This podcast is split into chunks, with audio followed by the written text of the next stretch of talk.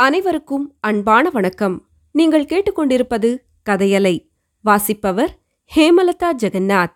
திரு கல்கி எழுதிய பொன்னியின் செல்வன் பாகம் மூன்று கொலைவாள். அத்தியாயம் நாற்பத்தி ரெண்டு ஜுரம் தெளிந்தது. நாகைப்பட்டினம் சூடாமணி விஹாரத்தில் ஆச்சாரிய பிக்ஷுவின் அறைக்கு பக்கத்து அறையில் பொன்னியின் செல்வன் மரக்கட்டிலில் படுத்துக் கொண்டிருந்தான் மூன்று நாள் அவனுக்கு கடும் ஜுரம் அடித்துக் கொண்டிருந்தது பெரும்பாலும் சுயப்பிரஜையே இல்லாமல் இருந்தது. இந்த நாட்களில் பிக்ஷுக்கள் அவனை கண்ணும் கருத்துமாக கவனித்துக் கொண்டு வந்தார்கள். வேளைக்கு வேளை மருந்து கொடுத்து வந்தார்கள். அடிக்கடி வாயில் தண்ணீர் ஊற்றிக்கொண்டு ஜாக்கிரதையாக பார்த்து கொண்டு வந்தார்கள். இடையிடையே எப்போதாவது சுயநினைவு தோன்றியபோது தான் இருக்கும் இடத்தைப் பற்றி அவன் எண்ணி பார்க்க முயன்றான். அவனுக்கு எதிரில் சுவரில் எழுதியிருந்த சித்திர காட்சி அவனுடைய கவனத்தை கவர்ந்தது. அந்த சித்திரத்தில் தேவர்கள் கந்தர்வர்கள் யக்ஷர்கள் காணப்பட்டார்கள். அவர்களில் சிலர் பலவித இன்னிசை கருவிகளை வைத்துக் கொண்டிருந்தார்கள். சிலர் வெண்சாமரங்களையும் வெண்கொற்ற குடைகளையும் ஏந்திக் கொண்டிருந்தார்கள். மற்றும் சிலர் கரங்களில் பலவர்ண மலர்கள் உள்ள தட்டுக்களை ஏந்திக் கொண்டிருந்தார்கள். இந்த காட்சி தத்ரூபமாக இருந்தது. தேவர்களின் உருவங்களெல்லாம் உயிர் உள்ள உருவங்களாக தோன்றின. அடிக்கடி அக்காட்சிகளை பார்த்த பிறகு பொன்னியின் செல்வன் வானவரின் நாட்டுக்கு தான் வந்துவிட்டதாக எண்ணினான். அந்த தேவயட்ச கிண்ணறர்கள் எல்லாரும் தன்னை வரவேற்க வருவதாகவும் எண்ணினான்.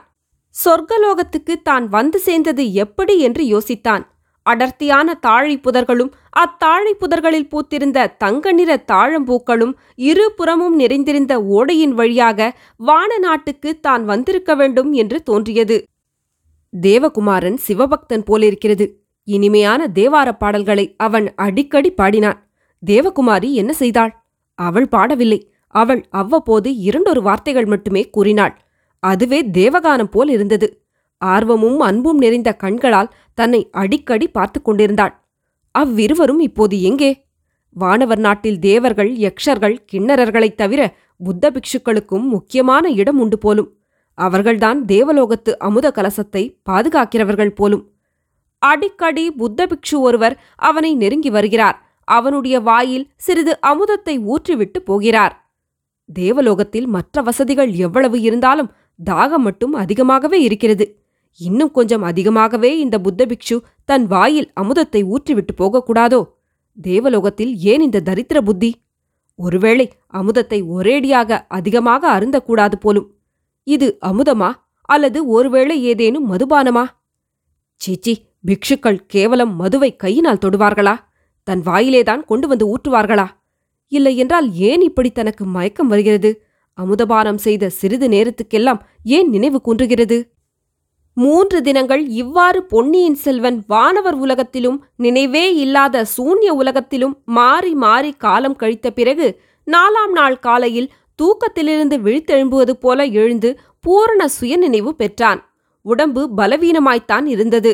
ஆனால் உள்ளம் தெளிவாக இருந்தது. எதிரே சுவரில் இருந்த உருவங்கள் சித்திர உருவங்கள் என்பதை அறிந்தான்.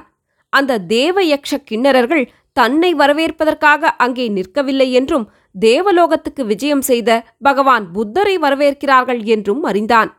மற்றொரு சுவரில் மேகங்கள் சூழ்ந்த வான வெளியில் புத்த பகவான் ஏறி வருவது போன்ற சித்திரம் எழுதியிருந்ததையும் கண்டான்.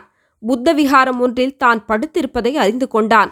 எங்கே எந்த புத்த விகாரத்தில் என்று சிந்தித்தபோது இலங்கையிலிருந்து தான் பிரயாணம் தொடங்கியதிலிருந்து நிகழ்ந்த சம்பவங்கள் எல்லாம் ஒவ்வொன்றாக நினைவு வந்தன. வந்தியத்தேவனும் தானும் அலைமோதிய கடலில் அலைப்புண்டு கை சளைத்து போனது வரையில் ஞாபகம் வந்தது. அப்புறம் ஒரே குழப்பமாக இருந்தது. அச்சமயம் புத்த பிக்ஷு ஒருவர் அந்த அறைக்குள் வந்தார். வழக்கம் போல் கையில் அமிர்த கிண்ணத்துடன் வந்தார். இளவரசன் அருகில் வந்ததும் பிக்ஷு அவனை உற்று பார்த்தார். இளவரசன் கையை நீட்டி கிண்ணத்தை வாங்கி அதில் இருப்பது என்னவென்று உறுதிப்படுத்திக் கொண்டான். மருந்து அல்லது மருந்து கலந்த பால் என்று தெரிந்து கொண்டான். பிக்ஷுவை நோக்கி சுவாமி இது என்ன இடம்? தாங்கள் யார்? எத்தனை நாளாக நான் இப்படி படுத்திருக்கிறேன்? என்று கேட்டான். பிக்ஷு அதற்கு ஒன்றும் மறுமொழி சொல்லாமல் திரும்பிச் சென்றார். அடுத்த அறைக்கு அவர் சென்று ஆச்சாரியரே ஜுரம் நன்றாய் தெளிந்துவிட்டது. நினைவு பூரணமாக வந்துவிட்டது என்று கூறியது இளவரசன் காதில் விழுந்தது. சிறிது நேரத்துக்கெல்லாம் வயது முதிர்ந்த பிக்ஷு ஒருவர் பொன்னியின் செல்வன் இருந்த அறைக்குள் வந்தார். கட்டிலின் அருகில் வந்து அவரும் இளவரசனை உற்று பார்த்தார். பிறகு மலர்ந்த முகத்துடன் பொன்னியின் செல்வ தாங்கள் இருக்கும் இடம் நாகைப்பட்டினம் சூடாமணி விஹாரம். கடுமையான தாபஜுரத்துடன் தாங்கள் இங்கே வந்து மூன்று தினங்கள் ஆயின. தங்களுக்கு இந்த சேவை செய்வதற்கு கொடுத்து வைத்திருந்தோம். நாங்கள் பாக்கியசாலிகள் என்றார். நானும் பாக்கியசாலிதான். இந்த சூடாமணி விஹாரத்துக்கு வந்து பார்க்க வேண்டுமென்று ஆவல் கொண்டிருந்தேன். எப்போதோ ஒரு சமயம் இந்த நகரின் துறைமுகத்துக்கு போகும்போது வெளியிலிருந்து பார்த்திருக்கிறேன். தெய்வாதீனமாக இங்கேயே நான் வந்து தங்கியிருக்கும்படி நேர்ந்தது.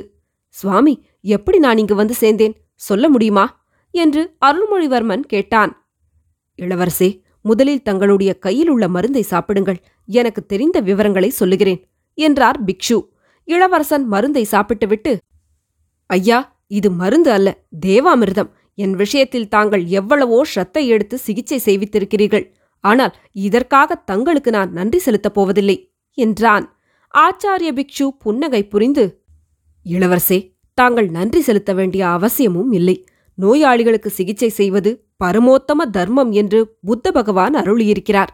நோய்வாய்ப்பட்ட பிராணிகளுக்கு கூட சிகிச்சை செய்யும்படி புத்த தர்மம் கட்டளையிடுகிறது.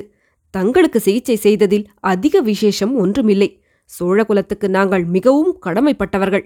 தங்கள் தந்தையார் சுந்தர சோழ சக்கரவர்த்தியும் தங்கள் திருத்தமக்கையார் இளைய பிராட்டியும் புத்த தர்மத்துக்கு எவ்வளவோ ஆதரவு அளித்திருக்கிறார்கள் இலங்கை அனுராதபுரத்தில் புத்த விகாரங்களை புதுப்பித்துக் கட்ட நீங்கள் ஏற்பாடு செய்ததும் எங்களுக்கு தெரிந்ததே. அப்படி இருக்கும்போது நாங்கள் செய்த இந்த சிறிய உதவிக்காக தங்களிடம் நன்றி எதிர்பார்க்கவில்லை. ஆச்சாரியரே நன்றி செலுத்துவது பற்றி அந்த முறையில் நான் கூறவில்லை. எனக்கு எப்பேற்பட்ட கடும் ஜுரம் வந்திருக்க வேண்டும் என்பதை நான் உணர்ந்திருக்கிறேன். இலங்கையில் இந்த ஜுரத்தினால் பீடிக்கப்பட்டவர்களின் கதியை நான் பார்த்திருக்கிறேன். நியாயமாக இதற்குள் நான் வானவர் உலகத்துக்கு போயிருக்க வேண்டும்.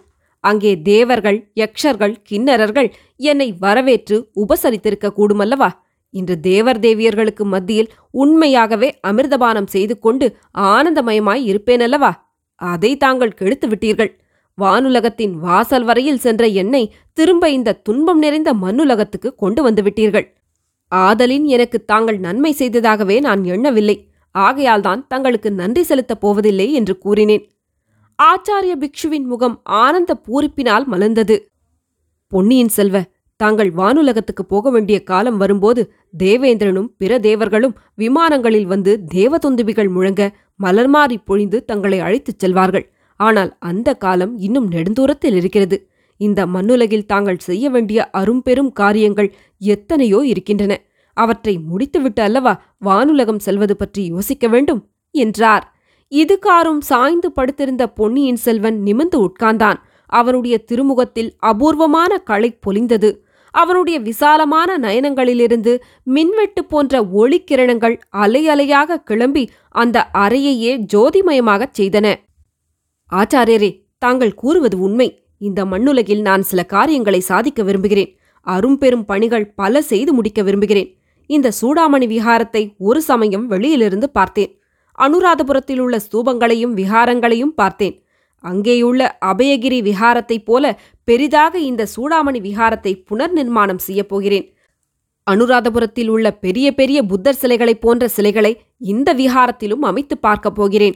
இன்னும் இந்த சோழ நாட்டில் உள்ள சிவாலயங்களை அம்மாதிரி புதுப்பித்து கட்டப்போகிறேன் இலங்கையில் உள்ள ஸ்தூபங்களையும் விஹாரங்களையும் பார்த்துவிட்டு இச்சோழ நாட்டிலுள்ள ஆலயங்களையும் நினைத்துப் பார்த்தால் எனக்கு உடலும் உள்ளமும் குன்றுகின்றன.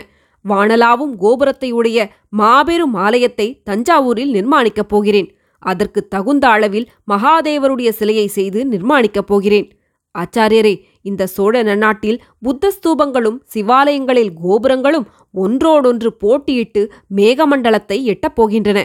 ஆயிரம் ஆயிரம் வருஷங்களுக்குப் பிறகு இந்த தெய்வத் தமிழ்நாட்டில் பிறக்கும் சந்ததிகள் அவற்றைக் கண்டு பிரமித்து நிற்கப் போகிறார்கள்.